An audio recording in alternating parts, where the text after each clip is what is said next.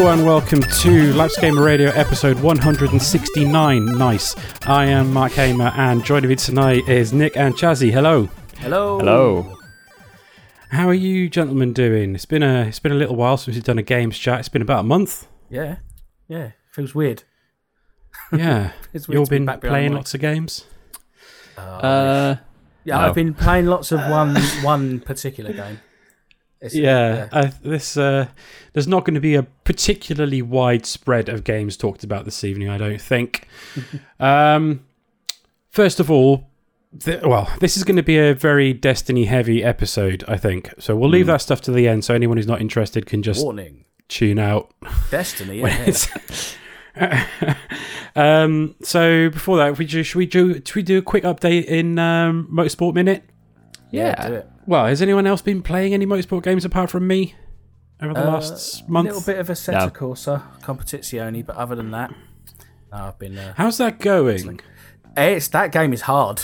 That game is mm-hmm. way harder than um, I gave it credit for. Um, mm. Yeah, no, it's good, um, but I'm playing it solely in V R, so that is oh, adding wow. okay. another level of um, weirdness.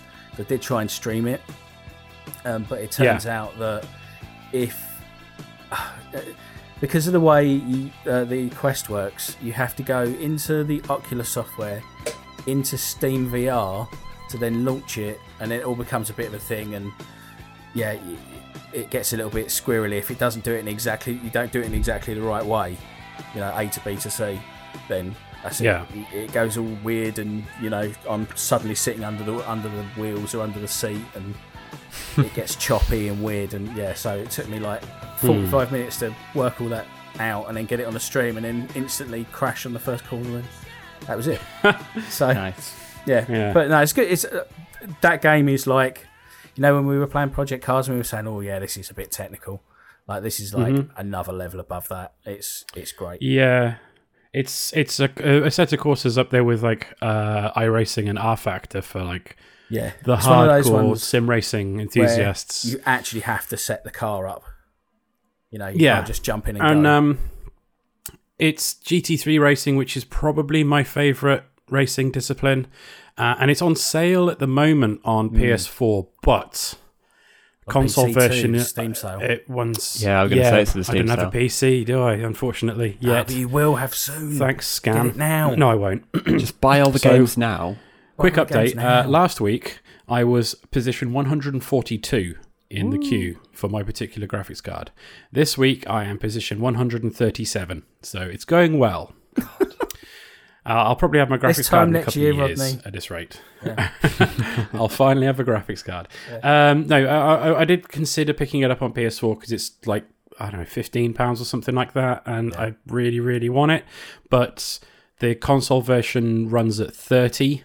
Which I yeah. uh, don't like for a racing ga- for a racing game at all, um, and it, apparently even running at thirty, sometimes it doesn't hit that, uh, and there's a few bugs and stuff that aren't present in the um, console in, in the P C version. I don't know whether it was handed off to another studio, or whatever, but I will play it when I get onto um, onto P C. I'm way more interested in playing that than I am like full Assetto Corsa because there's loads of disciplines that I'm not bothered about. Um, yeah. I just want to do the G T racing. Um, well, I say, Nick, you haven't played any racing. Is we did have a race the other week. Yes, we did, didn't we? We raced in yeah. uh, Silverstone. Only you and me, unfortunately. Yes, Christ.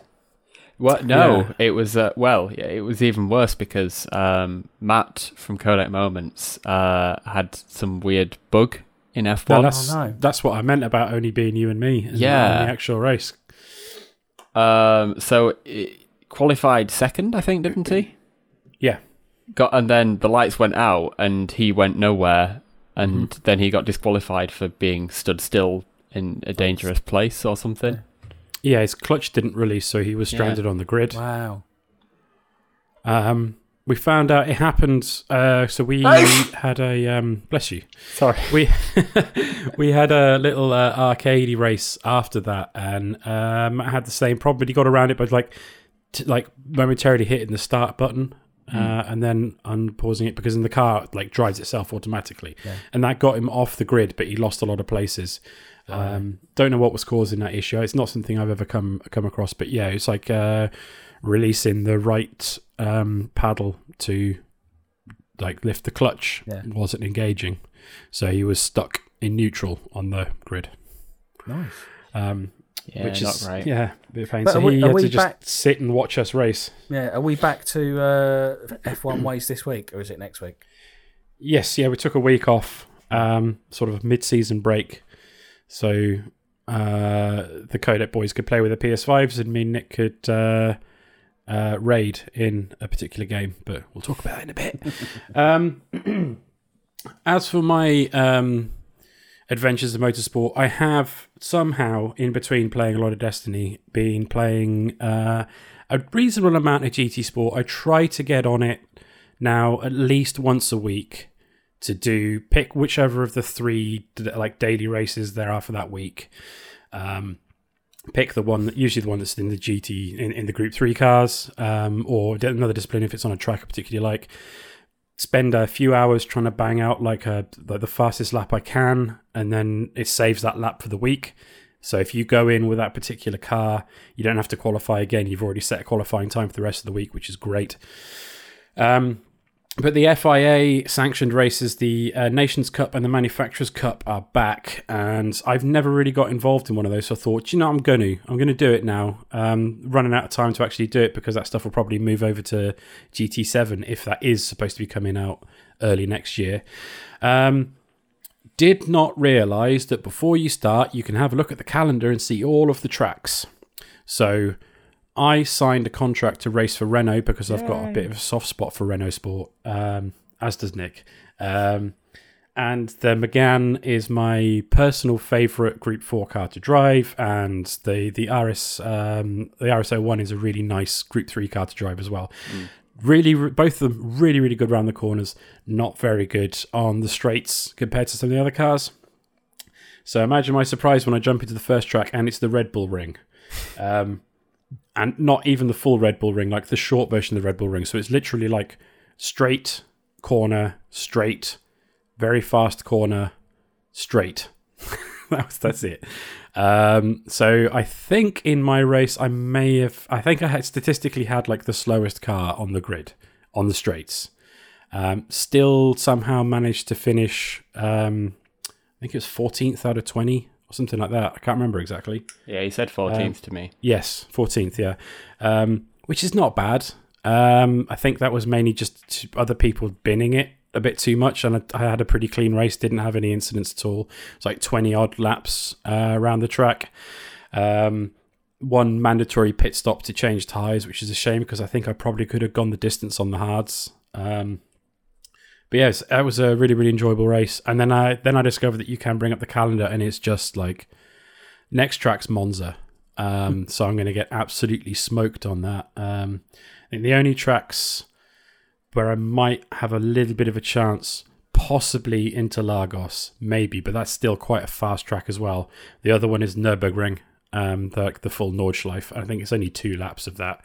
Um, so as long as I can keep a decent pace and not bin it, I might be able to get maybe a top ten result on that. I think you um, should be okay at Interlagos. It's quite a technical circuit, so there's there's enough the, twists yeah. and turns. There's only really two straights. Yes. Um, um, I will get smoked on those unless I can sit in someone's toe. Yeah. Um, which I, I hope to do. But uh, yeah, I'm really, really enjoying it. I'm, I'm like, yeah, next time I'll just pay more attention to what tracks are actually coming up and pick a manufacturer who I think's cars are going to suit it a little bit better. But I've got a soft spot for Renault and I'm a sentimental man. So, um, but yeah, uh, I'm really, really enjoying that. Um, I haven't played any more Project Cars two in a while. Um, I need to get back on that because uh, we need to have another race night on that. Yeah, we, we, we had a like a good... good like two or three sessions on it when it, when we first all picked it up. Really, really enjoyed it. Um, want to go back in and actually do some proper races because um, we had a few false starts, like fuck ups and um, and whatnot. So yeah, yeah. but um, yeah, that's pretty much it. Really, that's all. That's all a Motorsport Minute. Um, Chazzy, I think. Hello. Well, actually, uh, Nick, have you played anything else other than Destiny? Um, I have literally last night for about half an hour I booted up a new game, um, but I'm not really very far in it, so I can't talk about it much. Uh, but essentially, is it Hades? It's not. It is oh. uh, Jenny Leclue, Detective Who.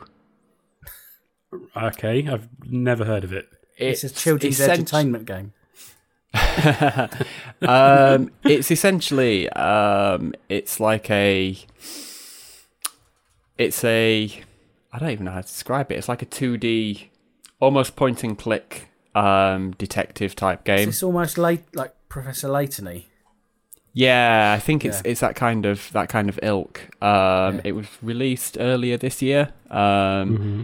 but yeah, it's from the eighty-two minutes I've played so far. Uh, it's very nice and charming and adorable, um, and just it seems a lot of fun. Quite light on it, um, few little puzzles and stuff. Um, but yeah, it's it seems decent so far. But that's about all I've played. That's not Destiny. Okay, um, I'm going to be incredibly unprofessional and steer us straight back into Motorsport Minute because um, I forgot to mention a couple of things. Um, so I, I just, literally, I just thought uh, I remembered a couple of things I wanted to talk about. Um, first of all, um, thanks to the latest episode of Shift F one um, podcast, I have been checking out a it's a short form documentary series on YouTube called Michael Fassbender Road to Le Mans. Ah. Um, where he is trying to get to the point where he can race for Porsche at uh, in the G T three class at Le Mans, um, having pretty much no real racing experience. When you um, said that title, so the- I thought that was going to be like an Adult Swim kind of like comedy program, comedy program. No, no, it's it's a real thing. Um, they're, they're, they're real short episodes. They're only like seven to nine minutes long, unfortunately, and I wish they were longer. Um, but it's really, really good, like, just really short. Um, they're kind of like the McLaren Unboxed videos in a way, but a bit more about Michael Fassbender trying to learn how to race yeah. cars and messing up a lot and getting really frustrated with the fact that he messes up a lot. But... Um, It's, it's we've only watched like a few episodes and it's really really good. Um, the only other thing I wanted to talk about is I was uh, made aware of a really interesting um, online resource for people who are into like sim racing called Grid Finder. Yeah, you guys I ever heard that. about yeah. this?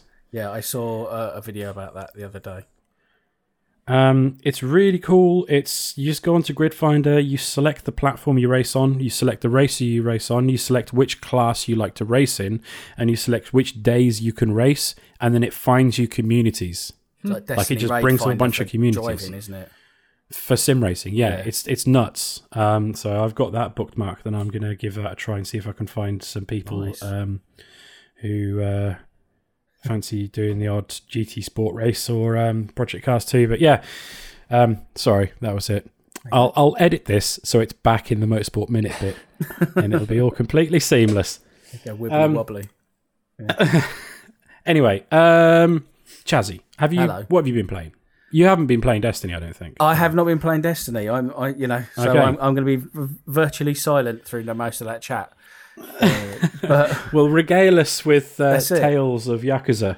So yeah, well, before Yakuza, um, yeah, I've been playing a bit of Half-Life Alyx. Uh, oh in, yeah, in yeah, yeah. So I, mm-hmm. I've been bought the headset and thought, no, I'm not going to play any games this month. I'm going to wait till I get paid, and then just went, yeah, but Half-Life Alyx.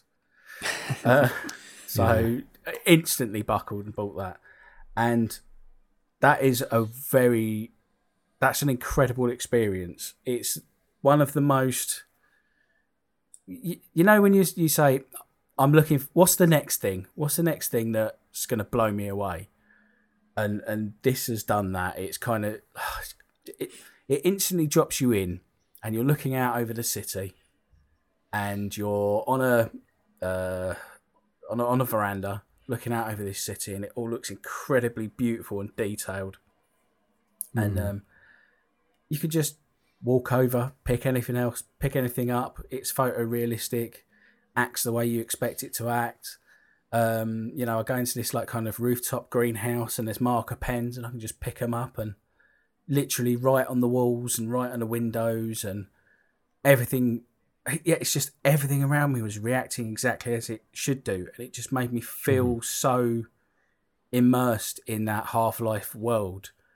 Um, and like the only thing that sort of takes you out of it is the fact that it's got the whole thing where you pull down on the uh, on on the joystick and you get like an arc and you have to point at where you want to land. So you can't walk too far without, you know, having to zip everywhere, zoom everywhere, which is a bit weird because you can then end up mm. in odd situations where you're like facing a wall and you've got to kind of click the stick to turn yourself around ninety degrees and then ninety degrees again and ninety degrees again.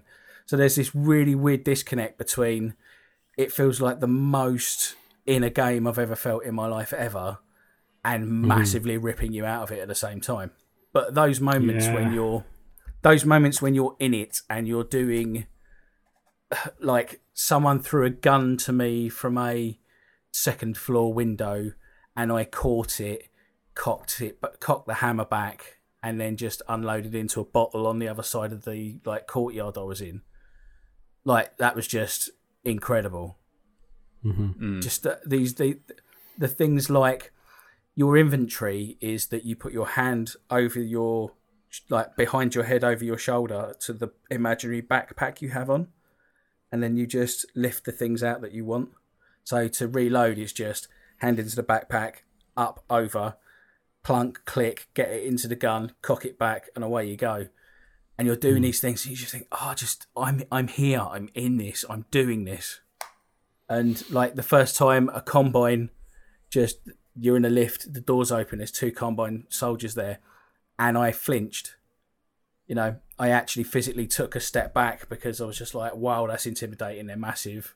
Yeah. And yeah, it it does all of those things that you just you want a Half-Life, you, you want a V R experience to be.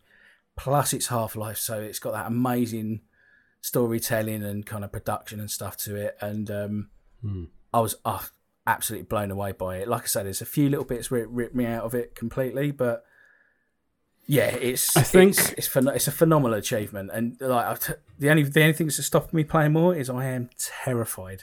Things like barnacles hanging from the ceiling, and they're pretty mm. gross at the best of times. But then when you're standing there thinking, "Oh no, I'm going to get dragged. I I can that thing there is going to drag me up to the ceiling," and you you're suddenly there and you're in it, and it's like, "Oh, this is horrible."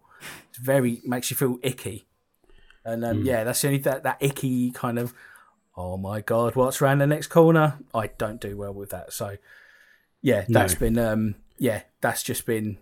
That's the only thing keeping me going back to it. I've got to kind of build up the courage to go in and have a second session with it. But um, yeah, I'm thoroughly enjoying it. And there's some like, lovely puzzly elements that I won't spoil. And um, like I said, not that far in, but yeah, it's just everything I wanted it to be.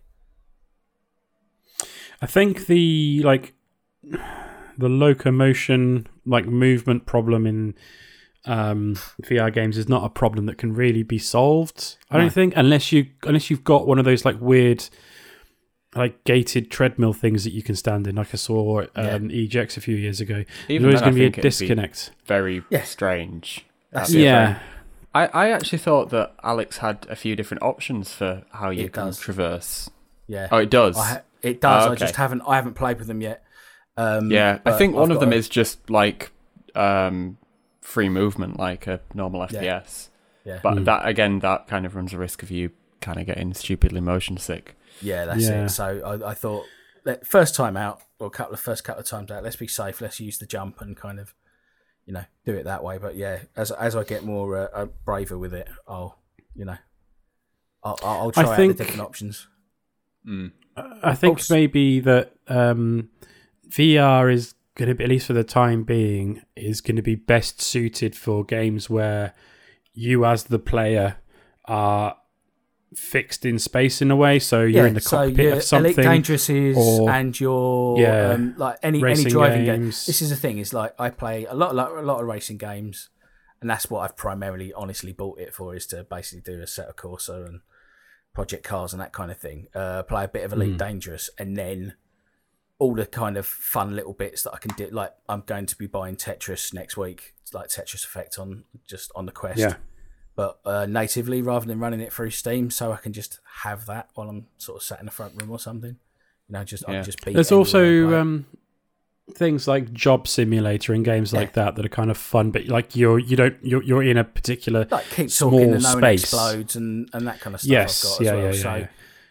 Yeah, yeah it, like I'm looking forward to using it on on a, on a lot of different like um, bits and bobs, but yeah, this it, it's just. That moment when you're you sort of you know you, you grab your gun, you actually are kneeling down in your in your front room, you know, leaning around cover to try and shoot stuff, and it's just like, oh yeah, this is this is a thing, this is a thing I want in the future, but I just don't know how you're going to get there. But it, yeah, I, phen- absolutely phenomenal. I like loved every minute of it, and um, yeah, like not not not that I'm not dying to get back to it because I am, but it's just that thing of like. Yeah, I need to, I need to build up the courage because you don't realise how kind of scary the stuff in Half-Life can actually be. So yeah, so that oh was yeah the, yeah yeah it's creepy ass game. It's creepy, yeah. I mean, I'm not mm. looking forward to going to the kind of Ravenholm or whatever it is section if oh, that God. if that's if that's a thing because oh. Can you imagine the um, face? I can't remember what yeah. they're called now. Yeah. Head crabs. Head, Head crabs. crabs, thank you. Well, I mean, they're, they're, they're in it. I know that for a fact. So it's like, oh, God, oh, God no. But yeah, so anyway, so that so I've been playing that. I've been really, really blown away by that. And then, um, but the thing that has been taking over my life, uh, like you you guys know, like I always say to you, look, I haven't got time for big games, you know, blah, blah, blah. I can nick an hour here and an hour there. And yeah, just don't, just never going to find the time for games anymore. Maybe like a, six to eight hour, maybe a ten hour experience is perfect for me. And I've just sunk like thirty hours straight into Yakuza Like a Dragon. Yeah. Like easily, easily, without even breaking a sweat. It's Ichiban Kasuga though, like he's he's just so charismatic. Oh, the guy is just like the main character is just brilliant. I, I love the way he's yeah. been written. I love the fact his optimism, um how how he can be sort of mean and moody and, you know, and aggressive, but also tender and caring and looking after his mates. And and that's, again, down to the writing. Like, the writing in this game is absolutely amazing. And like I say, it just, it's all over the place. And I think that's the thing with this game in in in in, in totality is that it's just so full of surprises at every turn, whether it's surprises in the writing, in the narrative, in... a whole mini game that just turns up in the middle of the game, like in the middle of the game, that is just phenomenal. Um, mm.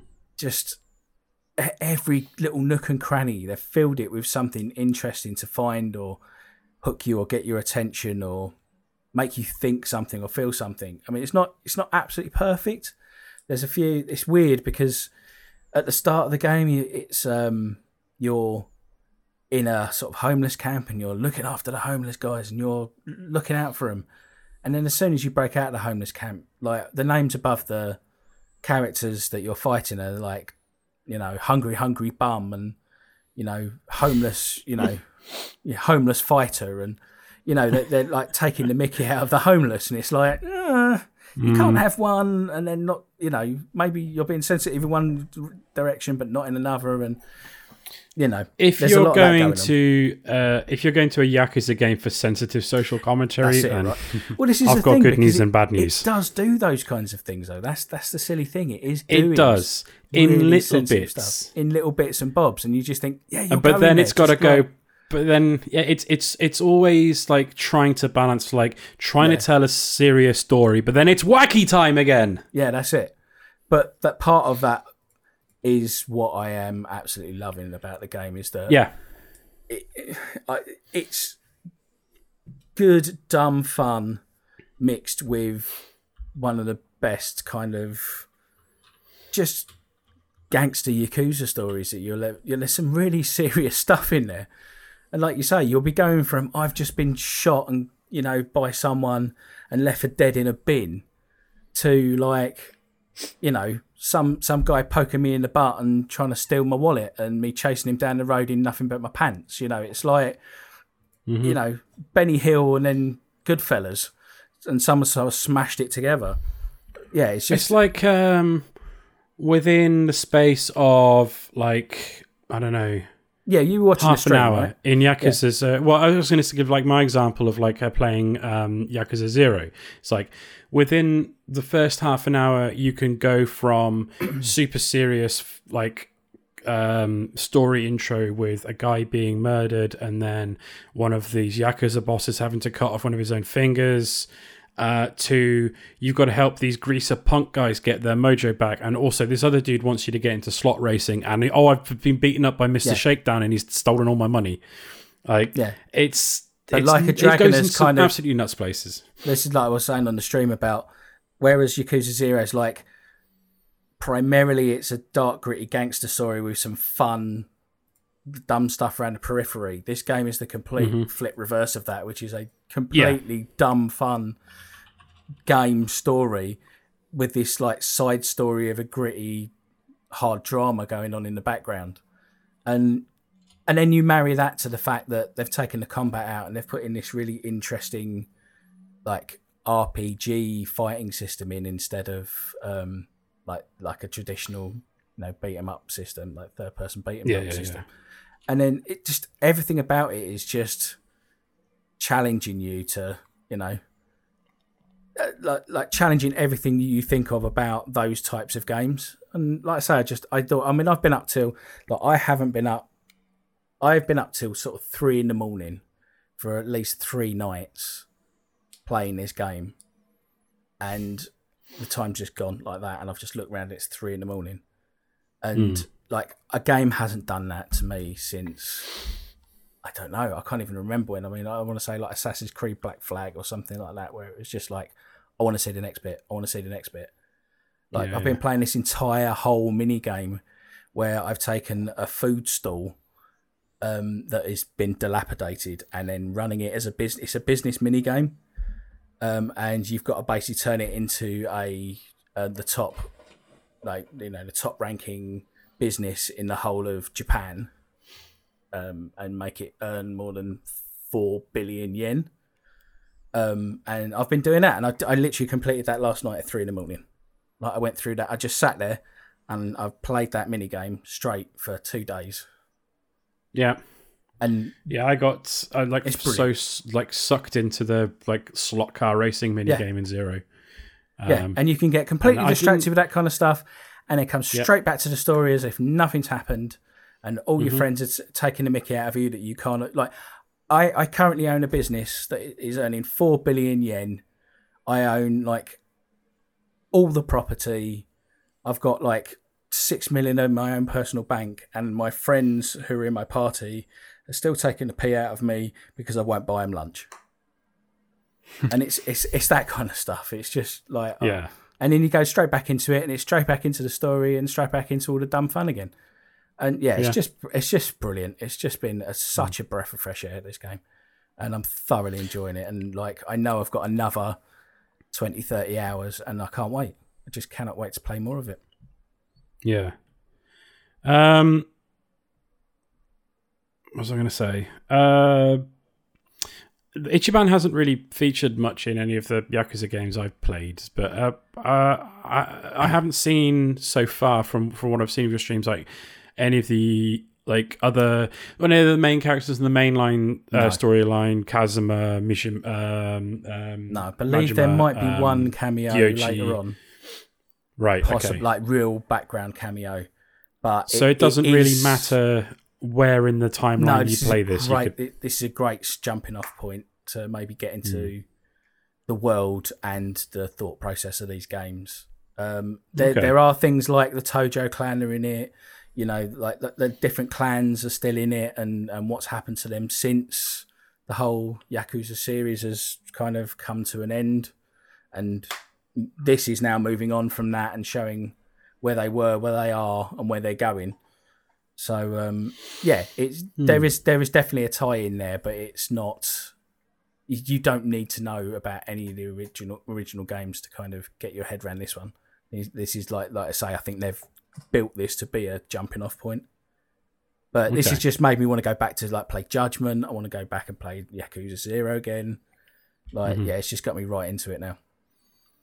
And a big, big yeah, way. I've never played one all the way through. There have always been yeah. the games that I've like dipped in and out of. But I'm going to set aside time this Christmas, I think. Well, I'm off this Christmas. I'm just going to play through... Well, I, I plan to play yeah. through Zero from start to finish and just get that one done. Decent. And then yeah. I can look at playing um, Kiwami and Kiwami two and then try and work my way through the the like, Yakuza this, timeline. Yeah, work, work your way through it over a period of years. Yeah, yeah, yeah. It'll take a while. yeah, um, and I do want to play Judgment as well because I like the idea of like crossing Yakuza with Phoenix Wright. Yeah, um, this is it. That this seems is what, like a cool idea. I think this is the thing is I've played Zero and, and loved that, and I haven't like obviously finished it in any way, shape, or form because you know I just don't do that. Who has? Kind of thing. Yeah, who has, right? But I think playing that made got me really into that world. Then playing Like a Dragon has made me think, no, I really like this world. Like, I, I want to know more yeah. about this. So now I want to kind of yeah. do the weird outlier of Judgment, and like you say, see the see where they've sort of taken it off on a side route, and then go back to Zero, and then play my way through it. I think that's what I want to do. Mm-hmm. But um, yeah, yeah, I just I thoroughly recommend this game to anyone. Like if you if you're looking for something that's just fun and bonkers and is going to surprise you every sort of five or six hours or like even three hours, like every occasionally with just something you weren't expecting to see, expecting to do or play, or the narrative just takes a complete hard right turn. This is the game for you. It's just completely bonkers. Love it. Mm. Yeah. So that's it. That's all I've been nice. playing really. It's just those two. Okay. Buckle up. Here we go. Hold on. Let me get a comfort. get, get me blanket and put it over my knees. So a new Destiny expansion came out um, two weeks ago? One week ago? Two. Two weeks ago? Yeah. Oh, God. I've completely lost track of time. Yeah, yeah it's two been weeks, two weeks. Two weeks about two weeks ago, yeah. Um, oh, God. Nick, where do we begin? Oh, there is just so... Well, well. should, should we begin with the lead-up to this... expansion was not very positive, I think. No. From a lot of okay. people.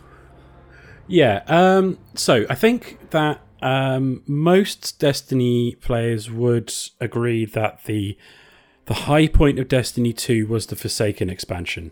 Yeah. Um, that was the um, the Taken King from Destiny one, but for Destiny two, but more so. Um, huge expansion, whole new enemy. Technically a new um, enemy type introduced, like the like the Taken were in Destiny One. You get the um, the Scorn in in um, Destiny Two. Um, massive expansion um, with a whole new area, and then a subsequent second new area that opened up.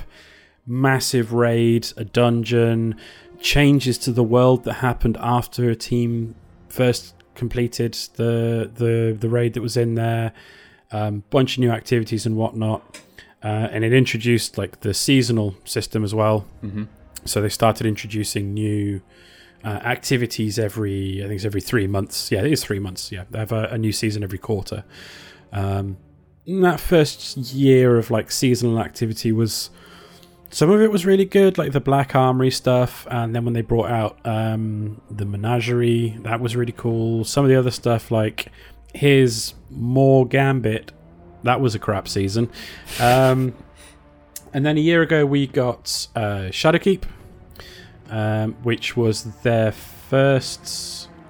Was that the... F- well, I guess part of the development of that would have happened where they were still under the... Yeah, it was um, their first Activision one that they wing. published as an independent, but I'm pretty sure it was kind of planned and developed. And developed while they were yeah. still part of Activision, yeah. yeah. Exactly. Um, that expansion was um, was very good. I thoroughly enjoyed it. Yeah. Did have some problems. Reused a lot of environments from the moon in Destiny one, but did enough to change them up and add new stuff so that it felt fresh, but also kind of nostalgic to go back to the moon.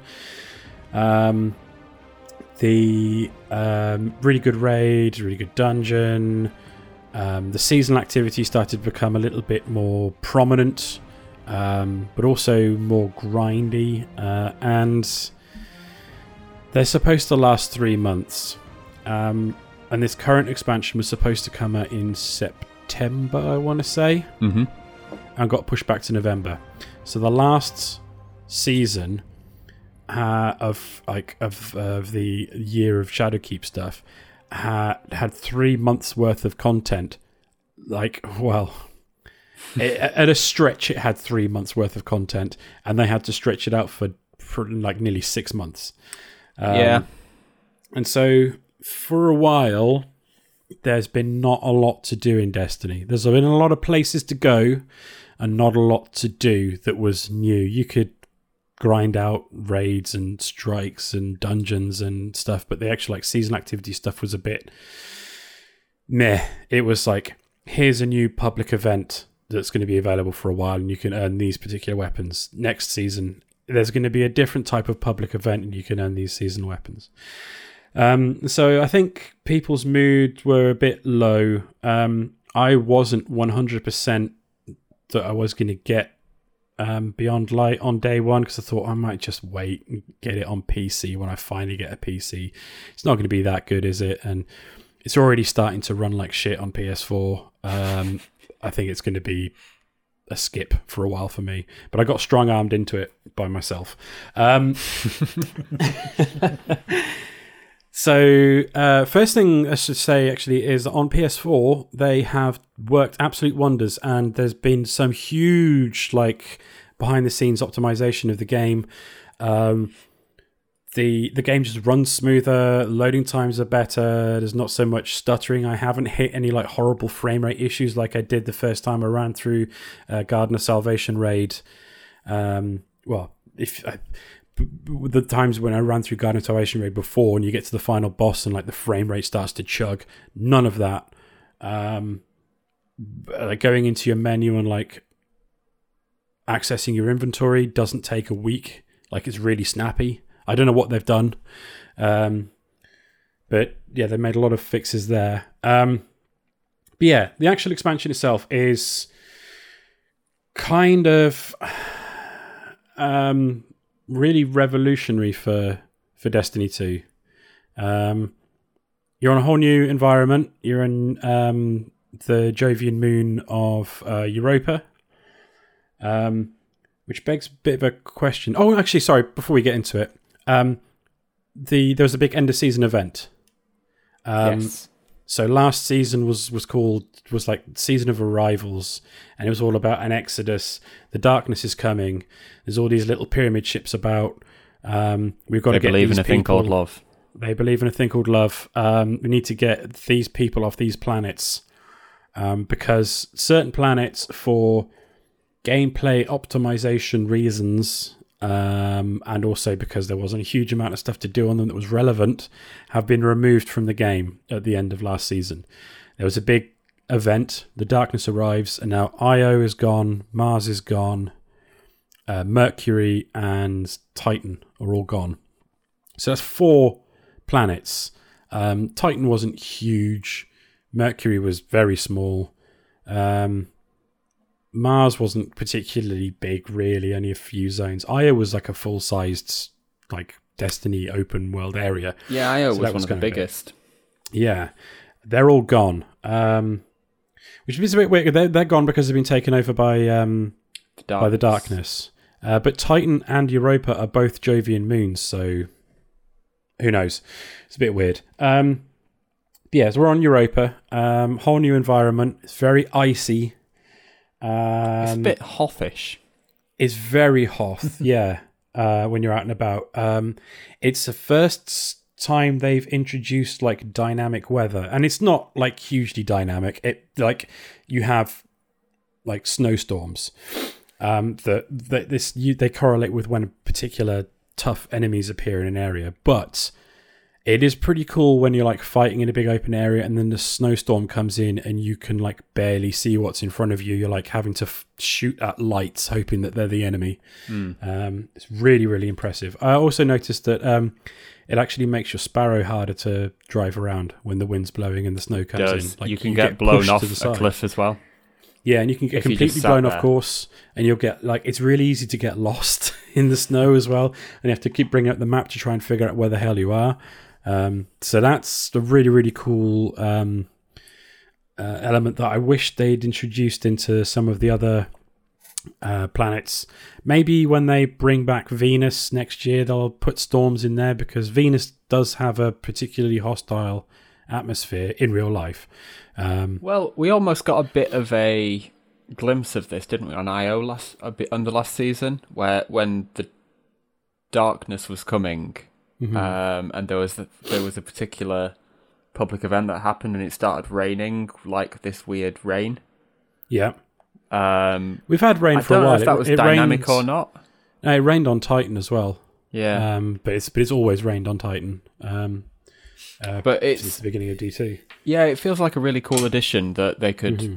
I, I hope they incorporate somehow uh, in other areas, as long as they don't overdo it. Yeah. Um, it, it, like you say, it, it feels like it adds to the gameplay. It doesn't detract from it. It's not just there as a gimmick. As no. I say, it doesn't feel like it's just dragging out a shorter experience by making the fights a bit harder because you can't see. There, no, there is one it's... particular thing that feels like it's dragging out a shorter experience, but it's not the weather. Right. It's the, the, the lack of a second drop zone on Europa. Right. Yes, so you drop somewhere and then you have to bit. run, all the, you have to do the battlefield run. Yeah. Oh no, you got your sparrows. You can jump on your sparrow and, and race up there, and it doesn't take too long. But it forces you to go through these particular areas, and I kind of understand why. It's I think it's because they've started doing these things where the weather effects come in, and then like a particular tough enemy, these big like mechanical walkers called brigs, drop in. Mm. Uh, and at least early on, they are very difficult to take down. They're not too hard now that we've leveled, um, but they, they drop quite valuable loot. So as you're being forced to drive through these areas, um, if you were just skipping straight to a place that was up in the north, then you might miss out on those. I don't know. I don't know. I think um, they're probably trying to get more people in involved in the Uh, open world. open world, I think. Yeah, yeah. You More, used to just like, get on your sparrow, rush past all the different enemy spawns to get to the objective you wanted to get to. I'm guessing. Yeah, well, like they're giving you a reason uh, to stop and look over and go, "Oh, should we go and get some loot?" Yeah, but also, what, um, I think what, what Nick's getting at is that um, they're having to they're having to go past them in the first place rather than just going right. to straight to a warp point at the top of the map. Yeah. Um, but that map is, at first glance, I looked at it and I was like, huh, this doesn't look that big, really. Uh, bigger than maybe the Dreaming City um, or the Tangled Shore was alone in um, Forsaken, but didn't look that big. But then I started to realise, oh, there's all this stuff off to the side that might be able to in, like investigate. And then yeah. as the campaign goes on and you start to dive, dive into buildings, you, you go off the map completely, and then you realise how fucking gigantic The, like the whole map is that they've built. There, there is one moment that's um, af- after the raid. There was a whole load of new missions and activities opened up. Um, yes, and the the minute that you can go sort of down into the Bray the Braytech um, facility, and you go down mm-hmm. to talk to the giant Exo head. I love that he's literally just called the giant Exo head. Yeah, um, that whole expanse and that whole sequence and huge. It's absolute. So you open into this massive cavern, and it is literally a cavern built into the ice. It's like a gla- in, inside of a glacier, mm-hmm. and you look down and you think, "Oh, if I go down that, I'm, I've got to somehow jump over that because that's just that, that's like where you fall down. And it's insta kill because you've gone off the map." Yeah, and then you realise that you've actually got to go down there. Is where you've got to go, and there's sort of platforms all the way down and enemies and stuff, and it's like, Jesus Christ, this is absolutely massive. And there there are there are Roombas cleaning up after, you know, there are Roombas cleaning the this facility and stuff. It's it's absolutely mad, the scale of it. It's like, um, do you remember in uh, Chazzy in Titanfall two, the yeah. factory level? Yes. Where you're going where through and there's like this entire like gigantic massive factory. Yeah. Um There's one of those just hidden under the ice of um, mm. Europa, where they've been, well, there's this machinery, these little like automated drones and everything have been going on for presumably hundreds of years. And I love the it's, idea it's, of it's like we don't massive. have to set dress, we don't have to set dress this um, destroyed like uh, base, because we, if we just chuck in a few Roombas everywhere, we can just wait hand wave it away as, oh yeah, it's all clean because of these Roombas. not yeah. we can't feel the environment. Yeah. I think that's brilliant. That's one of the things that's been quite remarkable about it as well. It's like uh, a lot of the places you go to in Destiny two, the environments are, this is what once was some facility and now it's kind of ruined and the yeah. the, the roof's fallen in and whatnot. And up on the surface of uh, Europa, it's just like a desolate, icy wasteland. Mm. Um, and then you go inside these Braytech facilities and it's just it's incredibly clean, clean, working, polished. Immaculate. But it, yeah, it, like, as well, that all this has been going on for hundreds of thousands of years, and it's still working under the ice. Mm-hmm. It's yeah. the this is the first time. I mean, I'm going to say this a lot tonight, probably, and this is for me. It's the best Destiny two has ever been. Yeah, but for me, it's also the first time I've even considered or thought about the lore of Destiny. I'm not really much of a lore person in those kind of games. I don't. I. No. They're shooty, shooty, pew, pew, give me the loot. Uh, what, what's has my number gone up? Yeah, it has. That's good. Yeah. Um, but this this expansion has really made me think and care about the lore because of how it's been crafted that way. It feels so intrinsically just designed that way, and the writing is so good. It's made me actually want to go and read about this, um, yeah. which has never happened to me in Destiny before. I've kind of got an understanding of more world building. Um, going forward, do well, you think they're going to try and? So the the, the basic bring this round uh, story is that the darkness is here. Oh shit! What do we do?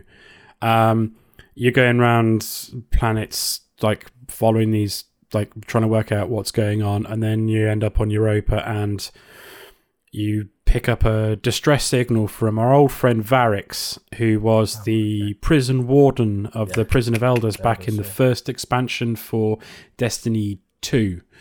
Um, no, for Destiny one, sorry. Um, the uh, House of Wolves expansion. Um, and he was like a vendor guy and the, and the, the announcer in the Prison the announcer, of Elders. Yeah, so I would sort of remember him as. Yeah. Um, and then didn't they bring a... him back for the Destiny two Forsaken strike? No, that prison. That's not him. That oh, was okay. his. That was his uh, a servitor. That that was just someone who has sounded just, like him. It's just replaying recordings of Varix's voice. Gotcha. Yeah. He's not there. So Varix, yeah, Varix is Varix via in, Alexa. yeah, uh, yeah, kind of. Um, Varix is in the story of Forsaken, um, and he plays quite a pivotal role in it because he starts the prison break that's, that begins the whole thing. Um. He was the prison warden. Something happens that makes him snap. He starts the prison break and gets out. Um, there's a, I won't go into what he's been doing in the meantime. There, there's lore tabs and stuff like that. But basically, he's back. He's on Europa, and he is um, worried because there's another fallen um, uh, Kel called Eramis who is now using the power of the darkness to try and take down the Traveller and get rid of all of humanity and raise her people up, and and Varix is very worried about it and thinks that it's going to be the end of the the Fallen, or, or the Elixni is, is their real name, um and so you're helping him out, um get rid of Eramis's lieutenants and then ultimately Eris herself, and that's the basic premise of it. But the more important storyline that's running through it is your Yes, you're like embracing the darkness, and you now have darkness powers and have introduced a new subclass that we can talk about in a little bit. But um, there's three races in Destiny that you can play as. There's the humans, um, there's the Awoken that featured very prominently in um, the Forsaken uh, expansion. You go to the Awoken homeworld and whatnot. And there's the Exo that are like the robot people. And there's been lots of interesting little lore tabs and rumors and speculation and stuff like that. And stuff about a Deepstone Crypt and where the Exo came from, and we knew that they were made by the Bray Corporation in this game, but you didn't know anything about it too much. And a lot of the game's post, well, the the, the stuff that comes up in the raid and stuff that comes up post the raid is about how, um, and the stuff that comes up in in the post campaign stuff as well, is that Clovis Bray, the man who created Rasputin, the war mine, and created the Exos and whatnot, was a fucking madman, like full-on mad scientist. Um, and how you, I don't want to spoil it for too much for anyone who hasn't got to that point yet, but um, you, you find out what, how messed up the creation of the Exo were, and just what utter horrors Clovis Bray got up to, and is still getting up to, because he's kind of still about. There's some ongoing stuff that we, like, even if I was going to talk about all the spoilers, we don't know yet, because there's still stuff that story elements that didn't start getting revealed until someone, a team, had first beat the raid. Mm. Um, right. And now there's um, st- like there's there's still stuff that's being revealed and possibly will be revealed for the coming weeks.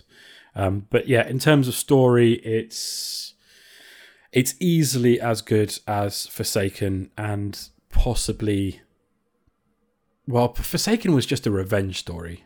Yeah, really. And then some interesting stuff in the the the um um oh god, what it's whatever it's called, the Awoken place. I said it a minute ago and I can't remember it already. Um, whereas this feels like a lot more of a actual important to the lore of Destiny storyline, yeah. which is like pu- something that sometimes lacks a bit. Yeah, yes, it kind of a lot feels... of it does sound like it. It has felt like it's been bits that have been tacked on to kind of get going round and round in circles and get on the merry-go-round. And this mm-hmm. feels like it's like something's shot off now and we're following yeah. this path. It it feels like, um, I, I think we said earlier, this is kind of the first expansion that Bungie have truly been independent and alone in doing. Yeah. Mm. And it feels, I have no idea if this is the case or what, but it feels like it's the first time they've kind of been not allowed necessarily, but felt that they can flex their storytelling muscles into, like you say, Forsaken was just a revenge story.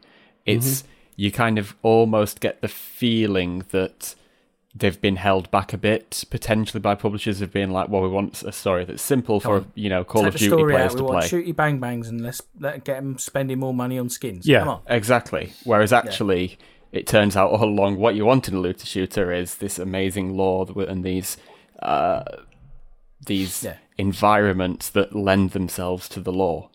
Yeah, you yeah. want to care about the environments and the and the people in it. Yeah, and you yeah. want to go off and do these things, right?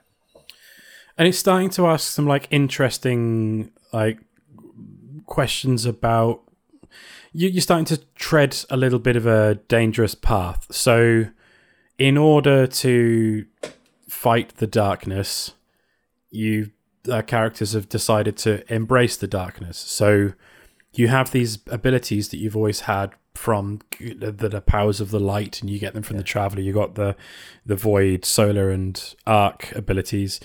But now you also have a power that's been bequeathed to you from the the darkness, and there's this feeling that the darkness is trying to tempt you over to their side in this fight between light and dark. And I got and at the moment, you, a stealth way powers, to extinguish the light, right? Let me tell you though, their powers are fucking cool. Yes, so like, the, uh, the there's going to be more. I am one hundred percent on the side of the darkness. It's that right thing now. Is like, yeah, okay, Satan, Satan wants to give you the cool stuff. You know, yeah, mm-hmm. exactly. To drag you over, right? It's that kind of thing. Yeah, we're making Very a biblical. Faustian pact. Yeah. But at and the moment, kind of, we're still using the powers for good. And it kind of, it doesn't, it asks, it does, it mentions that. It says, like, are you sure you want to do this? Like, this is a big thing. And mm. you almost get the feeling that, well, they definitely make a point of emphasizing this isn't just a simple thing. This isn't just, this isn't something you should just play around with. No. So you kind of start to think, where's that going to go? Mm. It down the line, is this well, this going is the to thing is, have? When they were with Activision, yeah. you'd think we've this opened is going a kind of worms. Nowhere. This is going absolutely nowhere, and it's just going into a raid, or that's it, and then it's going to go off into three or four different like expansions. Whereas now, now they're independent, you can actually sort of hope and dare to dream that this is going to go off somewhere and become a thing. A j- a yeah, but there's also um, there's also like a there's there's an on, there are ongoing threads that so for instance um, we the darkness itself, this weird paracausal entity, the darkness is not the only enemy that we've got to deal with. And right. maybe borrowing some power from the darkness in order to take out the other enemies that we have to deal with over the coming couple of years, as they've yeah. mapped out, um, will maybe uh, cause it to be some some like um, ask some difficult questions later on, make some difficult yeah. choices. Maybe I don't know. Um, all the way through it, you're you're being your your ghost is like uh, a little bit trepidations about the fact that you're wielding the darkness. Um, various characters back at the tower are not one hundred percent happy about it, if to to put it one way. Um, but yeah, the, the darkness powers are fucking cool. Um, so the only one we have at the moment is, and I presume there's going to be more um, from the menu. It looks like there'll be, because it says like you can switch between light or darkness powers, plural. Yeah. Um, but the one we've got at the moment is called Stasis, um, and it's basically the power of ice. And from, from what I understand, like their plan is to have like three darkness abilities that are the mirror of their light equivalent. So Stasis is the opposite of Solar. Um, and yeah, it's fucking cool. Um, do you want to talk a little bit about it, Nick? Um, I mean, I can talk about, because I, I only really play a Warlock. I've only got one character. Um, okay. So essentially, it's it's it's, it's ice basically. Yeah. Um, you can you can as a warlock, uh, the grenade is now you throw it and it creates a wall of ice which traps enemies in it, and then you can sort of shoot that and it splinters off. Um, it, it's essentially all about uh, freezing and then shattering your enemies. Yeah. Um, which is it sets off chain reactions and all sorts of stuff, which is really remarkable based on what you said about the PlayStation four performance, because mm-hmm. there are so many particles flying around sometimes and the frame yeah. rate is just constant for me on P C. Well, I'm on a P C, yeah. but I, I've not heard anyone really complain about the PlayStation four build. No, it's not had any... It's like it's perfectly optimised. Yeah. It's it's, it's crazy. It's amazing. They've worked wonders, absolute yeah. wonders. Um, but it's just really cool to f- sort of freeze all the enemies around you, and then they just all shatter into into nothing. It's it's a great yeah. feeling, um, which is what I say. You know, it's just what is going to be the downside to the to these powers, because there has to be one somewhere yeah. in lore. Um, oh well, I, I presumably well. Um, uh, we could get into a little bit of theory crafting, but like, yeah. um, there's there's. Well, you, you get little hints from the Exo Stranger, who features quite prominently in this expansion, who, who you remember from you might remember from Destiny one as being the "I don't have time to explain why I don't have time to explain" character oh, right, yeah, yeah. from the main story. She's back in a like she's a oh, major wow. character in it. Oh, um, she is from another timeline where the darkness wins, uh, and so she's seen what happens if. Uh, the darkness wins over and light fails. Um, so I would be interested to see if at some point we were able to, f- for a short time, for a mission or something, pass over into that other timeline and see yeah. what, what that looks like. Mm. Um, but I don't know. I'm I'm speculating. Who knows what they'll do in the future? But. Um, Anyway, in terms of the back going back to the powers, one of the the coolest things I've uh, about it is you get a you get a set of powers, and it's like you got your usual like here's your different types of jump, and here's your different special ability. Whether it's like if you're a warlock, you drop a rift that either heals you or it makes your weapons do better damage. Mm. If you're a hunter, you get two different types of dodges. Uh, Titan gets two different types of barricades that it can pop down. So far, so standard. Um, what gets really interesting is. When you um, finish the campaign, you start investigating these, like Clovis Bray's re- uh, research into stasis a little bit more, um, into this darkness power, and you can start to get augments for your powers. Uh, you can swap out the grenades for a different type of grenade. You can augment with like different things. So like... For instance, a hunter, the first uh, augment I got is that you can, when you're in the air, you uh, hold circle um, well, hold the, hold the crouch button, and like you slam down into the ground, and anything that's encased in ice nearby just shatters, um, which is really, really handy. Um, and all three characters will get like different ways to augment their abilities. Uh, so you can customize how your ability works way more than you can on the existing ones, because in existing ones you can choose your grenade, you can choose your jump and whatnot, and then you get a choice of three different trees, and you can't pick bits from each of them. It's just like this this set of abilities or this set of abilities, um, and it's been fine, but now we've been shown what it's like. You have a little bit more freedom. Uh, I'd quite like that to be introduced maybe into some of the existing light side subclasses, because there are certain trees, for instance, on, there's, there's one particular tree I use on the um, Void class Hunter, which I really like, but the special melee sucks. So I'd like to be able to use a different special melee from one of the other trees. Mm. Um, and I'd like to see something like that come in, and maybe, maybe it will, maybe it'll just be a dark side thing because the darkness gives you more freedom, is offering you more choice or whatever. I don't know. Um, but it's it's it seems like a really interesting way to be able to like augment and like customize your abilities around the way that you like to play, rather than having to pick from one of three prescribed ability types, if you know what I mean. Yeah. Yeah. Um, I don't know what else we want to talk about. Should we talk about the raid at all? Oh God. Yeah, so uh, yeah, we can do. I yeah. tuned in. I tuned in for that on a on a, on a Twitch stream, and I, I mm. had no idea what I was looking at. Oh like, man! All, all I knew that was that at one point you were in like a blizzard, and there was like hot domes that you were yep. sort yep. of surviving in, and that seemed to. But I don't really know how you knew where you were supposed to be going. Because it was just yeah, that's it. It, it was, was just like kind on of, the well, we.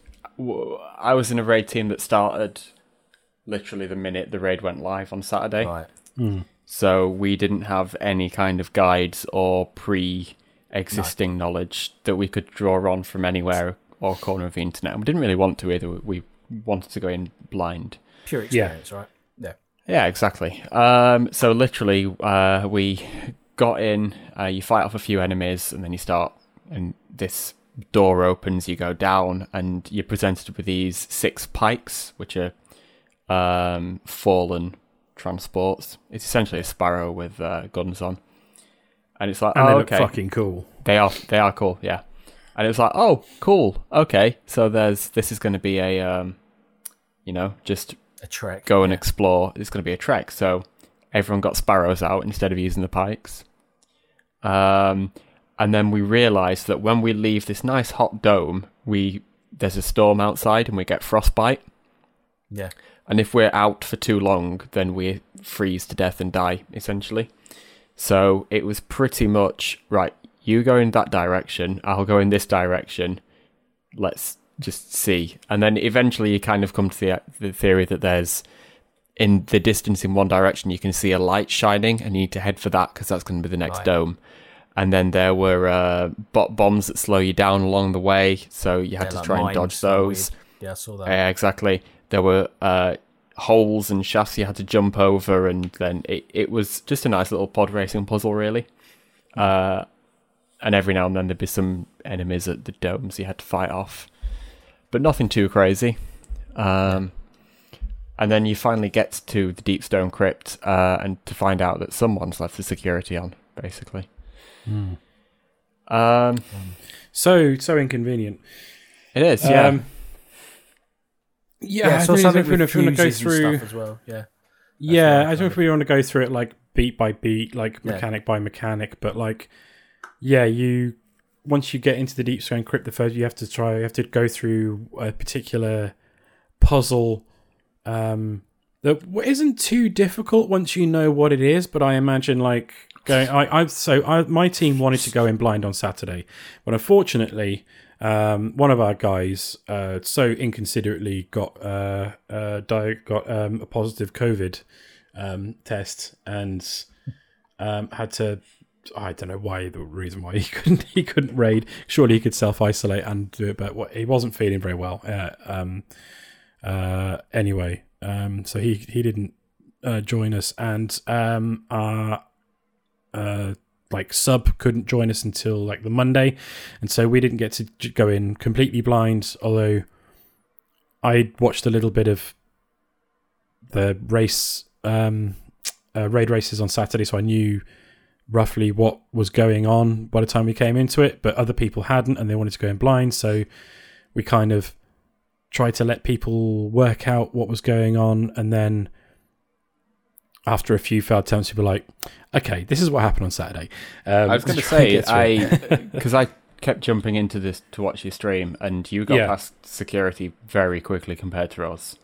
Yeah um, to be fair, Um, the guys who go in in blind managed to figure it out pretty quickly, but one of the um, the guys who goes in, he's he, he really likes problem solving stuff. He mm. likes figuring out puzzles. So after a few false starts, we managed to get that one down pretty quickly. Yeah, we um, we got the theory of it down. Um, spent a while naming pillars and walls. Yeah. Um, but then because we went in day one, where you had you were capped at your power level. Mm-hmm. Um, the enemies were quite tough to beat, um, so we, we had to op- sort of optimize how we did things and pass things around. Yeah. Um, which I think that probably took us two hours first night. Okay. From including the pod racing bit. Yeah, yeah, yeah. Um. Yeah, that that that section's not particularly difficult once you know what's going on. No. It's a, a fairly straightforward little puzzle section. There's not a huge number of particularly difficult enemies in there. That was fine. And then you get through to another area and you discover that within the... So all the way through, um, since Shadowkeep, when we've first been introduced to the darkness properly, we keep on getting invited onto their ship, their big pyramid ships, and there's this huge... black statue of a veiled figure that we don't know what it is. It features very prominently. After you got through security, you find in the middle of the Deepstone Crypt is one of those giant veiled statues, and like that was quite a bit of a like visual, like oh fuck, when I when I saw it. Um, and then we discover a character who, um, partway through the campaign. Uh, the main villain of the campaign tells this person to go back to the crypt and look after the body, and that's all mm-hmm. they say. Um, we bump into that character again, and she has resurrected a an old... Um, I'd say spoiler alert, but we're well into spoilers now, so it doesn't matter. Um, Tanix, uh, a fallen... sort of mercenary who we have killed already like three times. Hmm. Um, he was in the House of Wolves expansion. Um, he was in the uh, the the last expansion for Destiny one as well, the one with Siva. Um, Tanix was resurrected as sort of like a heavily augmented cyborg creature in that. Um, and then... So he's back. Um, he's they've used the technology in the Deepstone Crypt to turn him into a fallen Exo, and um, Atrax as well. The person who's doing it, she's been turned into a. She's turned herself into an Exo as well. I think, is that right? Um, I'm yeah, pretty sure made it like is. Clones of herself. She's she's also her main self is. I I, I I'm pretty sure that's right because I. picked up a new Hunter Exotic helmet, which is her skull, and the description uh, is of her Exo version ripping the skull off her old body and making a helmet out of it. Yeah. Which is pretty fucked. Um, yeah, it goes, it goes into weird places. Um, and yeah, so it, then you go through to a, a new area where you have to fight a bunch of projections of... Um, Of, I'll try and explain like the mechanics very, very simply so you can see how fucking crazy this section is. So you've got two areas, an area down on Europa and then some lifts that lead up to a space station. Um, and you've got to split your team into two teams, um, three ups, three up in... Um, uh, in space. in space and three who are down on the Europa area.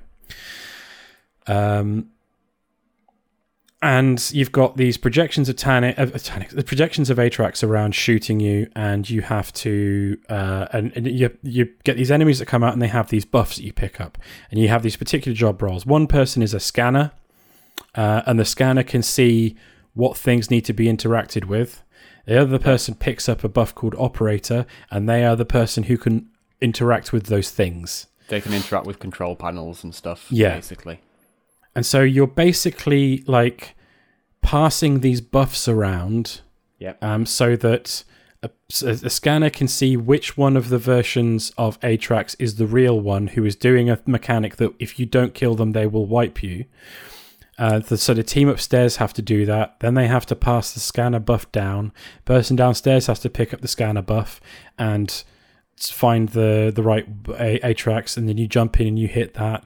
And then when you kill that version of Atrax, it drops a sort of projection, a little buff that you pick up. And if you don't get rid of it within forty-five seconds, it's going to kill you and wipe your team. And the only way to get rid of it is to get in the lifts upstairs, get in an airlock, get the operator to shoot it off your head, and then get out of the airlock so that you can blast it into space, and then get back downstairs again, ready for the for the next time that Atrax tries to wipe you. Find the right one, kill it, rinse and repeat. And, and all if the time at any you point, get fucking bombarded. And if at any point you shoot the wrong one, then it wipes. Yep.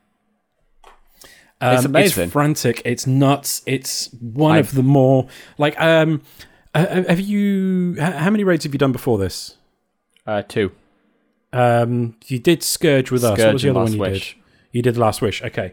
Um, so I guess Last Wish is probably a good example. Um, yeah, there uh, were there were some sim- very similar things in it. Like the final stage of Last Wish, there's yeah. a lot going on, um, and sometimes that can feel like.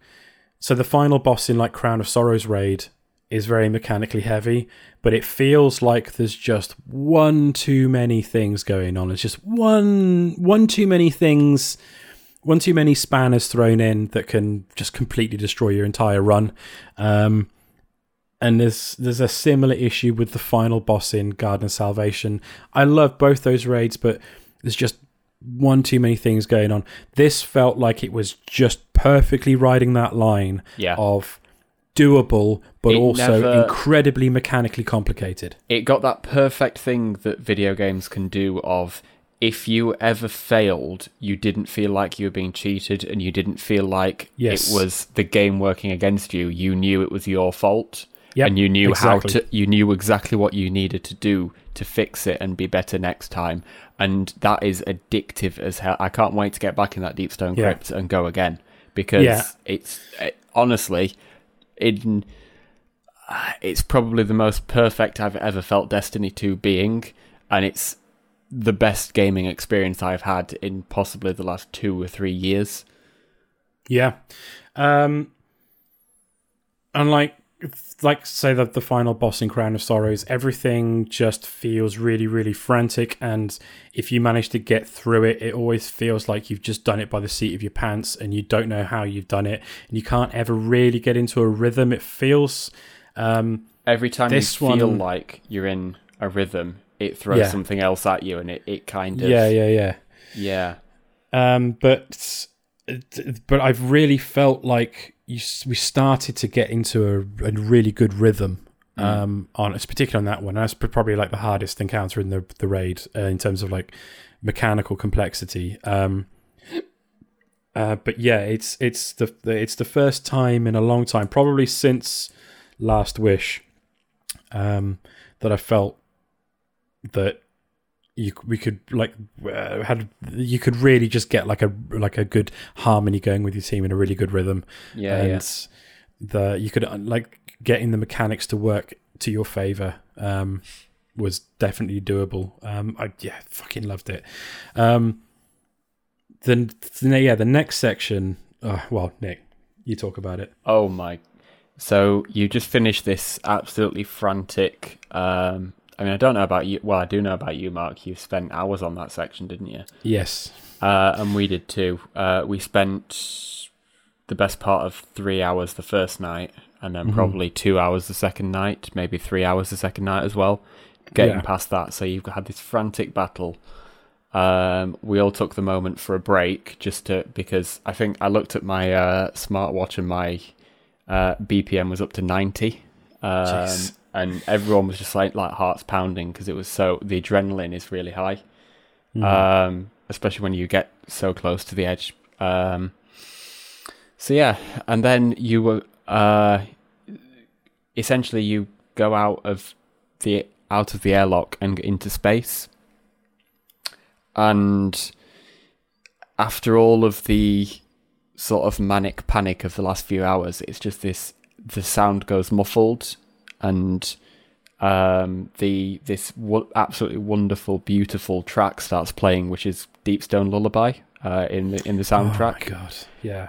And you're you're out in space and you it's just a platforming thing. You're just jumping between platforms uh, on your way to the next encounter, but it's So it's one of the most amazing transitions in a game mm-hmm. uh, that I've I've ever gone through. Um, just the complete one eighty of tone and feel, but the way it was delicately handled, and it was just it was the exact break you needed between encounters. Um, yeah, it, it was phenomenal. Really, I, I can't yeah. sing its praises enough. Uh, and yeah, I've been I mean... listening to that track. Uh, and the soundtrack in general so much. It's so good. I ended so, up buying so it um because I, I I love it so much. But yeah, it, it's it's like um uh on on the the the encounter before that, I was on the team that was down on Europa, so I only very briefly got to see the upstairs bit, mm. go into an airlock, run back and go back down again. But you know, the first few times that people were going up, they were like, oh my God, we're in space, but you don't get any time to appreciate it because you're in the middle of a you know a boss fight yeah um encounter. So then you finally managed, and we managed to, um, we managed to kill her as she was activating her wipe mechanic. Um, oh. And we thought we fucked up, but we'd just done enough damage. Uh, and so we all got killed, but we'd also killed her. And so we yeah. got respawned and everything and managed to hit the chest and whatnot. And yeah, and it's just like, oh my God, this is insane. I need a, I need a break. And then, yeah, you step out into the next area and it's like, you're doing a spacewalk and the sound drops out and everything's yeah, nice. muffled and a okay, beautiful a piano music's playing. Like you shoot your um, guns and it's just muffled. Like, yeah, it's brilliant. Um, it's absolutely stunning. It's Destiny's had a lot of like um, visually spectacular uh, traversal sections in their raids. Um, Garden of uh, Salvation had um, a really, really pretty one. I don't remember if, if what I don't think there even was one in um, Last Wish. Um, I can't remember one now. No, some some of them are you know okay. Um, some of them have been very pretty. This was just something else. Destiny's never done like a spacewalk before, and it was just yeah. Um, I got quite emotional. Going through because it's yeah, just... I, I have to agree. It's it's it's really strange just because they it feels like something they've never attempted before um, yeah. to make you actually feel emotion in Destiny almost, um, and it felt like a very uh, precise, calculated. This is what we want. This is the emotion we want to invoke in our players, and it, it definitely mm. got there. Yeah. Um, yeah, and then after you've finished the, the spacewalk, which I, I uh, like, if it, it felt like quite a long section. I wish it had gone on for longer. I could have spent, like, I spent ages up there just. Well, we went to get the chest as well, so we we yeah. dragged it out a bit longer as well. Yeah, we got the chest. There's there's some um, collectible data pads in there as well. There's like five throughout the raid, and three of them are in that section. So mm. I'm gonna spend some time there when we run through it tomorrow, um, trying to pick those up, but. Yeah, just the, the backdrop of Europa Space. Below you, and then um, Jupiter in the background behind that, and then just the emptiness of space is just amazing. Mm. Um, but yeah, then when you get onto the next section, it's like, oh, just really enjoyed spending some time in space, and now we're in this really nice space station. Oh, here's Tanix. Oh, he's going to crash the space station into the ground. Sweet. So it's got um, nukes on. And it's got nukes on, and he's going to obliterate the entire planet. Um, so then it's like a similar but more complicated system of the mechanics. So you've got one person who's got the um, the ability to see what can be interacted with, another person who's got the ability to be able to interact with that thing, and then a third person who has to pick up a buff who's the only person who can stop the boss from killing everyone. Um, but they also introduce a new mechanic in that once you, every time you go through one of the phases, uh, the boss will deactivate one of the abilities. So then that person has to deposit it in a little like units for someone else to pick up, and then they can't pick it back up again because you have like a forty second or whatever it is timeout. So the game forces everybody to know every job, mm-hmm. um, which up until that point, you just needed to, we'd like, once we'd got the heads around it, it was like, okay, you're going to do this, you're going to do this, you're going to do this, fine. But you can't do that in the last sec- last two sections because it's like, nope, um, I'm going to, we're going to force you to to do all of them. Um, And that's a really, really cool encounter. You're, you're having to stop Tanix from turning the space station into a giant nuclear warhead before he crashes it into Europa. Um, you manage to do that. And then um, another really cool thing happens. You got that bit where you're like, when you finish you finish the Atrax fight, uh, sorry, the, the Tanix fight um, I forgot the first about time. This. The ship, the space station is like re-entering the atmosphere and is like, it's burning up. And then he's like chasing you down a long tunnel and mm. you manage to get into an airlock, and then the space station crashes into the ground. And then like you're sort of crawling your way through the shattered remains of this space station out into the massive crater that's that it's left as it's crashed into the ground. Um, and then you've got to have one more fight, one more showdown with Tanix, who is still trying to blow up the entire moon. Um, and that's as far as we got. We haven't beaten him yet. Um, did you, did you manage to beat him? No, we literally, no. we got, it was Sunday at eleven. Well, what yeah. we said was, we did two attempts at the nuclear Tanix. Mm-hmm. And we said, if we don't get it this time, we'll just call it a night. Yeah. And of course we got it that yeah. time when we said that. Uh, so we're like, let's just carry on and just see what the boss looks like. So we, we gave it one go, and then we just, yeah, we gave in after that. But yeah, yeah, yeah, it's fair. Yeah, it was. Yeah, I'm assuming it does the weekly checkpointing thing that it's always done.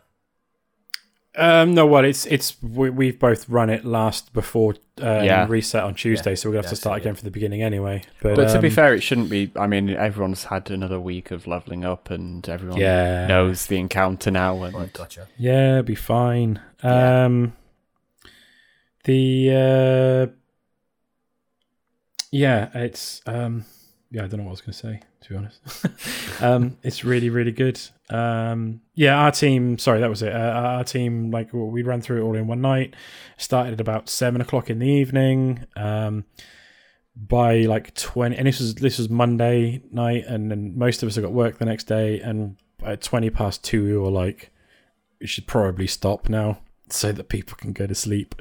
Um, So we, we packed it in. Um, I don't think we would have got it then anyway, because we hadn't got like the optimum strat down or anything, which people have discovered since then. So we're going to try some of those when we go in to do it tomorrow. But yeah, it's fantastic. Um, actually, there's one thing we haven't really talked about. Um, the the final little thing is that uh, the seasonal event uh, again is launched alongside the main campaign. Like it was, it came out like a, a week after the main expansion came out, and it's called um, Season of the Hunt. And uh, your boy Aldrin Sov, who killed Cade in Forsaken, and then we killed him, and then a ghost found him and brought him back as a guardian. Uh, he's back. He doesn't know who he was. Um, he doesn't know anything about his past, so he doesn't know what he, who he was or what he did.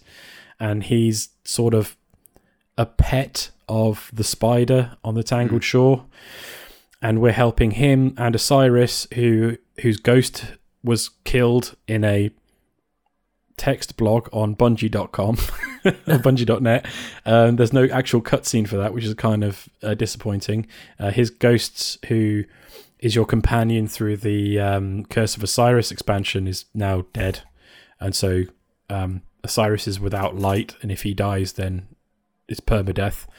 Um, but you're helping them hunt down um, these corrupted versions of Cabal and Fallen and Hive, who've been corrupted by Zivu Arath, who is one of Oryx's um, sisters. And it introduces something that you've talked about wanting to have in Destiny for a while, Chazzy. Right. Um, so you get given a lure that you put ah. stuff in, like that, that you like basically slot stuff, stuff in. Yeah. Kind of, yeah. So mm. you slot stuff in this lure that like, uh, so you hunt this particular monster and you want to, uh, and it'll have like, if you hunt these ones, then you'll then you'll get these loot drops, and then you can slot other stuff in which will shape the type of perks that they will have, uh, which is kind of cool. Um, you go and find one of these like weird cryptolith things. You plant a lure, and a big corrupted version of a creature comes along. You do a bunch of damage to it until it's really low on health, and then it pisses off, and then you have to track it. Nice. Uh, and it leaves like a trail on the ground, kind of like following your um, yeah, uh, whatever they're called the, in the scent um, trial, isn't it? In, yeah, in Monster Hunter. In Monster Hunter. Yeah, following the yeah. the scout I knew flies. They couldn't resist that. That's just too much of a thing that you could just easily slot into Destiny. Yeah, I mean, it's not full blown. It's not like a no. full Monster Hunter thing. It's like no, you're it's literally like just following. No, no, no. You you literally just follow a trail uh, until it points you in the direction of a like little quest marker, and then you load into an instance, um, yeah. follow the trail for a bit more, find a cryptolith, summon the monster, finish it off, and then a, another bigger one will come along. You kill that, you get some loot. It's fairly simple, fairly straightforward. Yeah. Um, but it's a cool new mechanic. But there's there's some interesting stuff going on with. Um, Crow, as he's called now, but it was Aldrinsov and the Spider and Osiris, and I think it could lead in some interesting interesting directions. Have you done any of that stuff yet, Nick? Yeah, I did some last week, and I've done a yeah. bit this week. I need to do more. Um, yeah, it's pretty cool. Did you pick up on the fact that the Spider has booby-trapped the Crow's ghost so that if he strays too far from the nest, as he says, he can just blow up the Crow's ghost and turn him back into a mortal again? I didn't know. Yeah, it's pretty fucked up. Wow. Yeah. Spider's I, an interesting character, but he's not to, nice. Like, how long are we going to carry on working for the Spider? Because he's not a good guy. He's not. He's not at all. He's like a... He's like Boba Fett. Basically, yeah. Essentially. He's not... He's not never Boba been Fett, a good sorry, dude. Jabba the Hutt. Yeah, like, yeah. He is, yeah, he's like Jabba the Hutt. He's, he's, a, he's a sort of um, crime lord... Uh, who rules over the, the the Tangled Shore and like smuggling and stealing and whatnot. Um, he just happens to be a uh, help us in a few matters um, mm. over like the last couple of years. Um, yeah, I we're not working for him. We're just kind of like working with him. But unfortunately, the Crow is working for him. Uh, and as you do more of the hunts and you pick up more of the dialogue stuff, um, even though he doesn't really know anything better because he doesn't remember anything from before he was brought back to life. Yeah. He doesn't know about the tower. He's never been there. He's never met any of the Vanguard or anything like that. He doesn't know any of his former life as a prince. Um, but even so, he knows that working for the Spider's pretty shitty and he doesn't like doing it. um So I think there's going to be some interesting story stuff going on there. It's just this is just the thing. It's just, there's so many interesting story things going on, which is still like I mean, it's gotten better since Forsaken came out, but it just get they just keep on ramping it up, um, and it's it's great. I love it because I bloody love the the world of Destiny. I love the universe that they've built, and I want more story in it. Yeah, yeah, definitely. I, well, that's what I we agree. all want, though, isn't it? That's what we've all wanted yeah. from day one. And this just sounds like they're getting to the things that they kind of... The promise that Destiny had when it first all kicked off, really. And it's really good. Yeah. Yeah, yeah, yeah it is. Um, this is the thing. Well, and there's more stuff like, to come. There's, I was going to say, um, there's more of that to come, and it builds and builds and builds. That would be amazing. Well, yeah, I mean, they've set out a roadmap. Is that we're this year we're going to be dealing with Zivu Arath for a while. Um, next year's big expansion is all going to be about uh, Savathun, who is the the actual big baddie in the background who we've been sort of working towards dealing with for a while now. Uh, next season, yeah. next year's big expansion is going to be about that. Um, there's more stuff that's going to come this year. I mean, I, I forgot to mention that as well as adding in um, uh, Europa, um, they added in the Cosmodrome from Destiny one. Um, like the Earth location from Destiny yeah. one, or pretty much all of it. There's a few bits that aren't in there. Um, they even and made stuff a new to go loot and do cave. They did. They made a new loot cave, and it's got a, a little Easter egg in there to commemorate the the actual loot cave that I exploited the hell out of when it was a thing in D one. Um, and uh, that's like the sort of the area where new players go, first of all. Um, you do a bunch of stuff on the Cosmodrome before you get you go back up to the tower and whatnot. And, um, but it's, there's uh, a bunch of stuff to go and do down there. They introduced like um, legendary lost sectors um, where you can do the lost sectors on a particular difficulty, one of which is like twenty light levels above the hard cap maximum that you can get to. Oh, wow. Um, and that's the only way to be able to get specific exotic items. Um, at some point this year, we're getting at least part of Jupiter, um, Jupiter, um, Venus, sorry, uh, from uh, Destiny one back, and we're getting the Vault of Glass uh, raid back that I'm I'm hoping they're going to rework in some way. Yeah. Um, and I'm, I'm sure there'll be an interesting reason as to why we have say, to go like back remix, to the Vault of Glass. A remix of that would be incredible. Yeah. Um, yeah. yeah, I'm I'm excited about the, the future of this game. And yeah, one thing we, we haven't really... Um, mention is the fact that a good chunk of the development of this expansion's happened under, you know, people working from home yeah. under yes. quarantine conditions, which is nuts. Um, it is. I think I when I mentioned the soundtrack the other day, I was like, most of this must have been composed, recorded, everything from remotely or working from home, and it's just yep. incredible. Uh, yeah, yeah.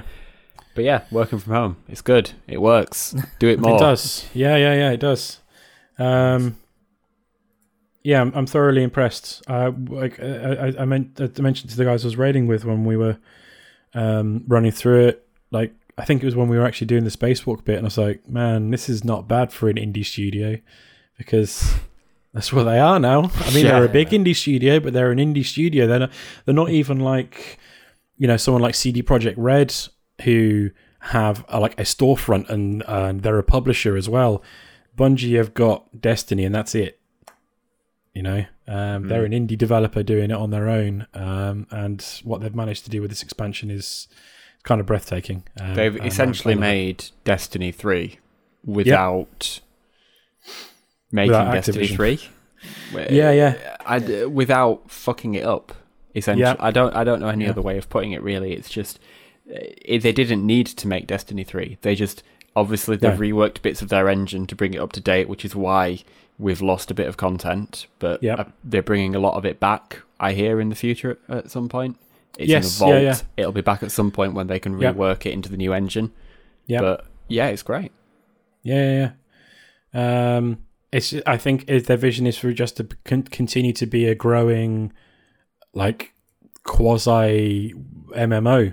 Yeah, you know, a first-person yeah. shooter that has a lot more in common with M M Os than than it ever did when it was under Activision's um, wing. You know, um, and the fact they managed to do so much. And I mean, Luke Smith came out in an interview before Forsaken came out, and he said, oh, sorry, before Beyond Light came out, and said that, you know, we don't have like support studios like we did when we worked at Activision. This expansion is not going to be as big as Forsaken, uh, and I think he. Probably sold them a bit short because it's it's huge. Yeah. There's there's so much in there. There's a bunch of stuff that we just haven't even talked about tonight. There's just we've gone from having lots and lots of planets and not a lot to do to having less planets and so much to do that I I don't know where the time's going to be to be able to do it all. Like there's so much post content stuff to do and seasonal stuff to do that. Uh, Yeah, I'm kind of overwhelmed at the moment. I mean, that will what? that will die down a bit, but um, do you know what else though?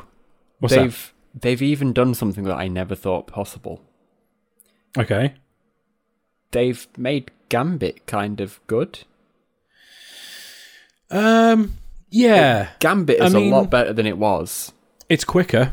Yes. I think that. that's probably the... But, I mean, Gambit used to be three rounds to a match.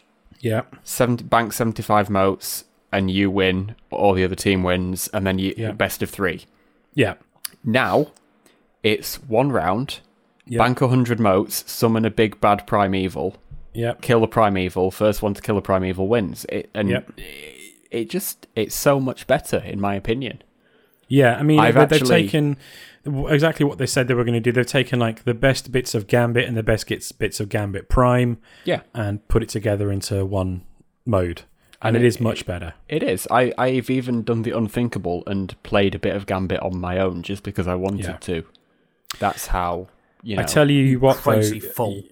I know. You will. Um, Mad you man. probably will stop the first time you come up against a team where the someone on the other team has the Raid rocket launcher. Oh, maybe.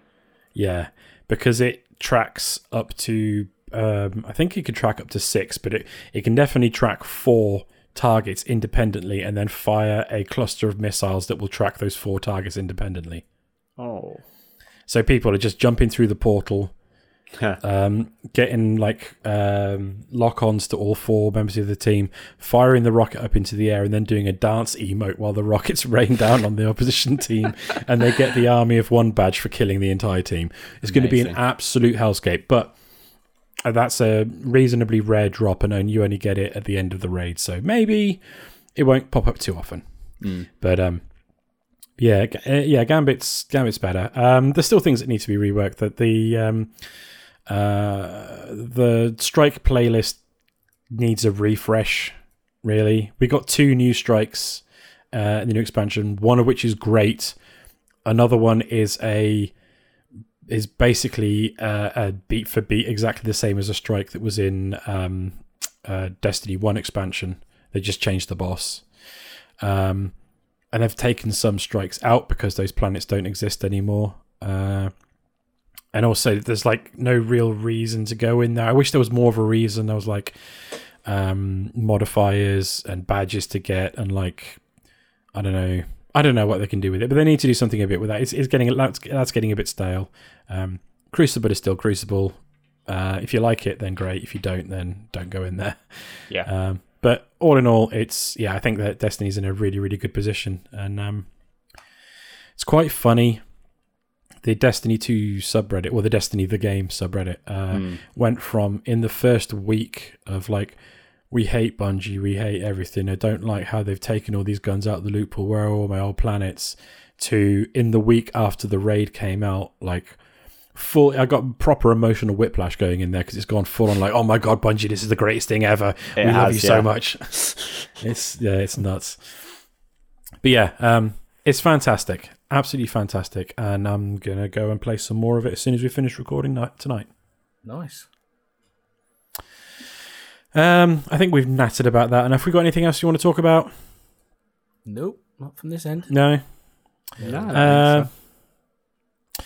Well, this episode will be out on uh, Monday, um, so I will be streaming. Um, if I am not streaming more Destiny, then I'm gonna possibly start. Actually, I might be able to play through it in one go. Um, all of um. What Remains of Edith Edith Finch. Yes. That's what it's called, isn't it? Yes. Um, I've got a queue. I want to play that, and I want to play Until Dawn, um, yes. and I'm going to play through a bunch of stuff like that because I think it's quite fun. Uh, cool. So I'm probably going to play through that if it's not Destiny on Monday. Tuesday, um, Nick, what are you going to be playing? Probably nothing. Um, December is my month that doesn't exist, yeah, basically. Yeah. Yeah. Uh, okay. Yeah. Well, let me know if you need me to help out, mate. I'll, yeah, I will I'll do, mate. On. Um, I might play some Transformers Wednesday. Devastation in that slot. If oh, nice. If I did um, start it just to give it a test. So good.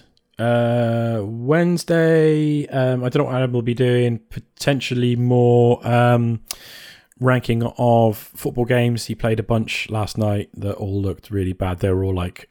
Old Game Boy football games. They didn't look fun. Um, Thursday, um, I, I presume that um, Andy, Andy's still still doing Man of Man of Medan. Yeah, um, I presume he'll still be playing through that. Uh, Saturday, more uh, Yakuza Like a Dragon? I don't know. I don't know. Uh, I've been harbouring thoughts of actually basically starting a new save on Metal Gear Solid five and going back to that. M G S five? Yeah.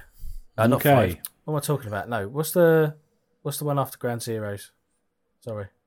Yeah, that is five. That is five, yeah. Yeah, yeah, yeah. yeah, yeah going yeah, back to yeah, M G S five yeah. and basically yeah. starting that from the start again, because there's part mm. of me that wants to go around sneaky, sneaky. Yeah. In a big open world.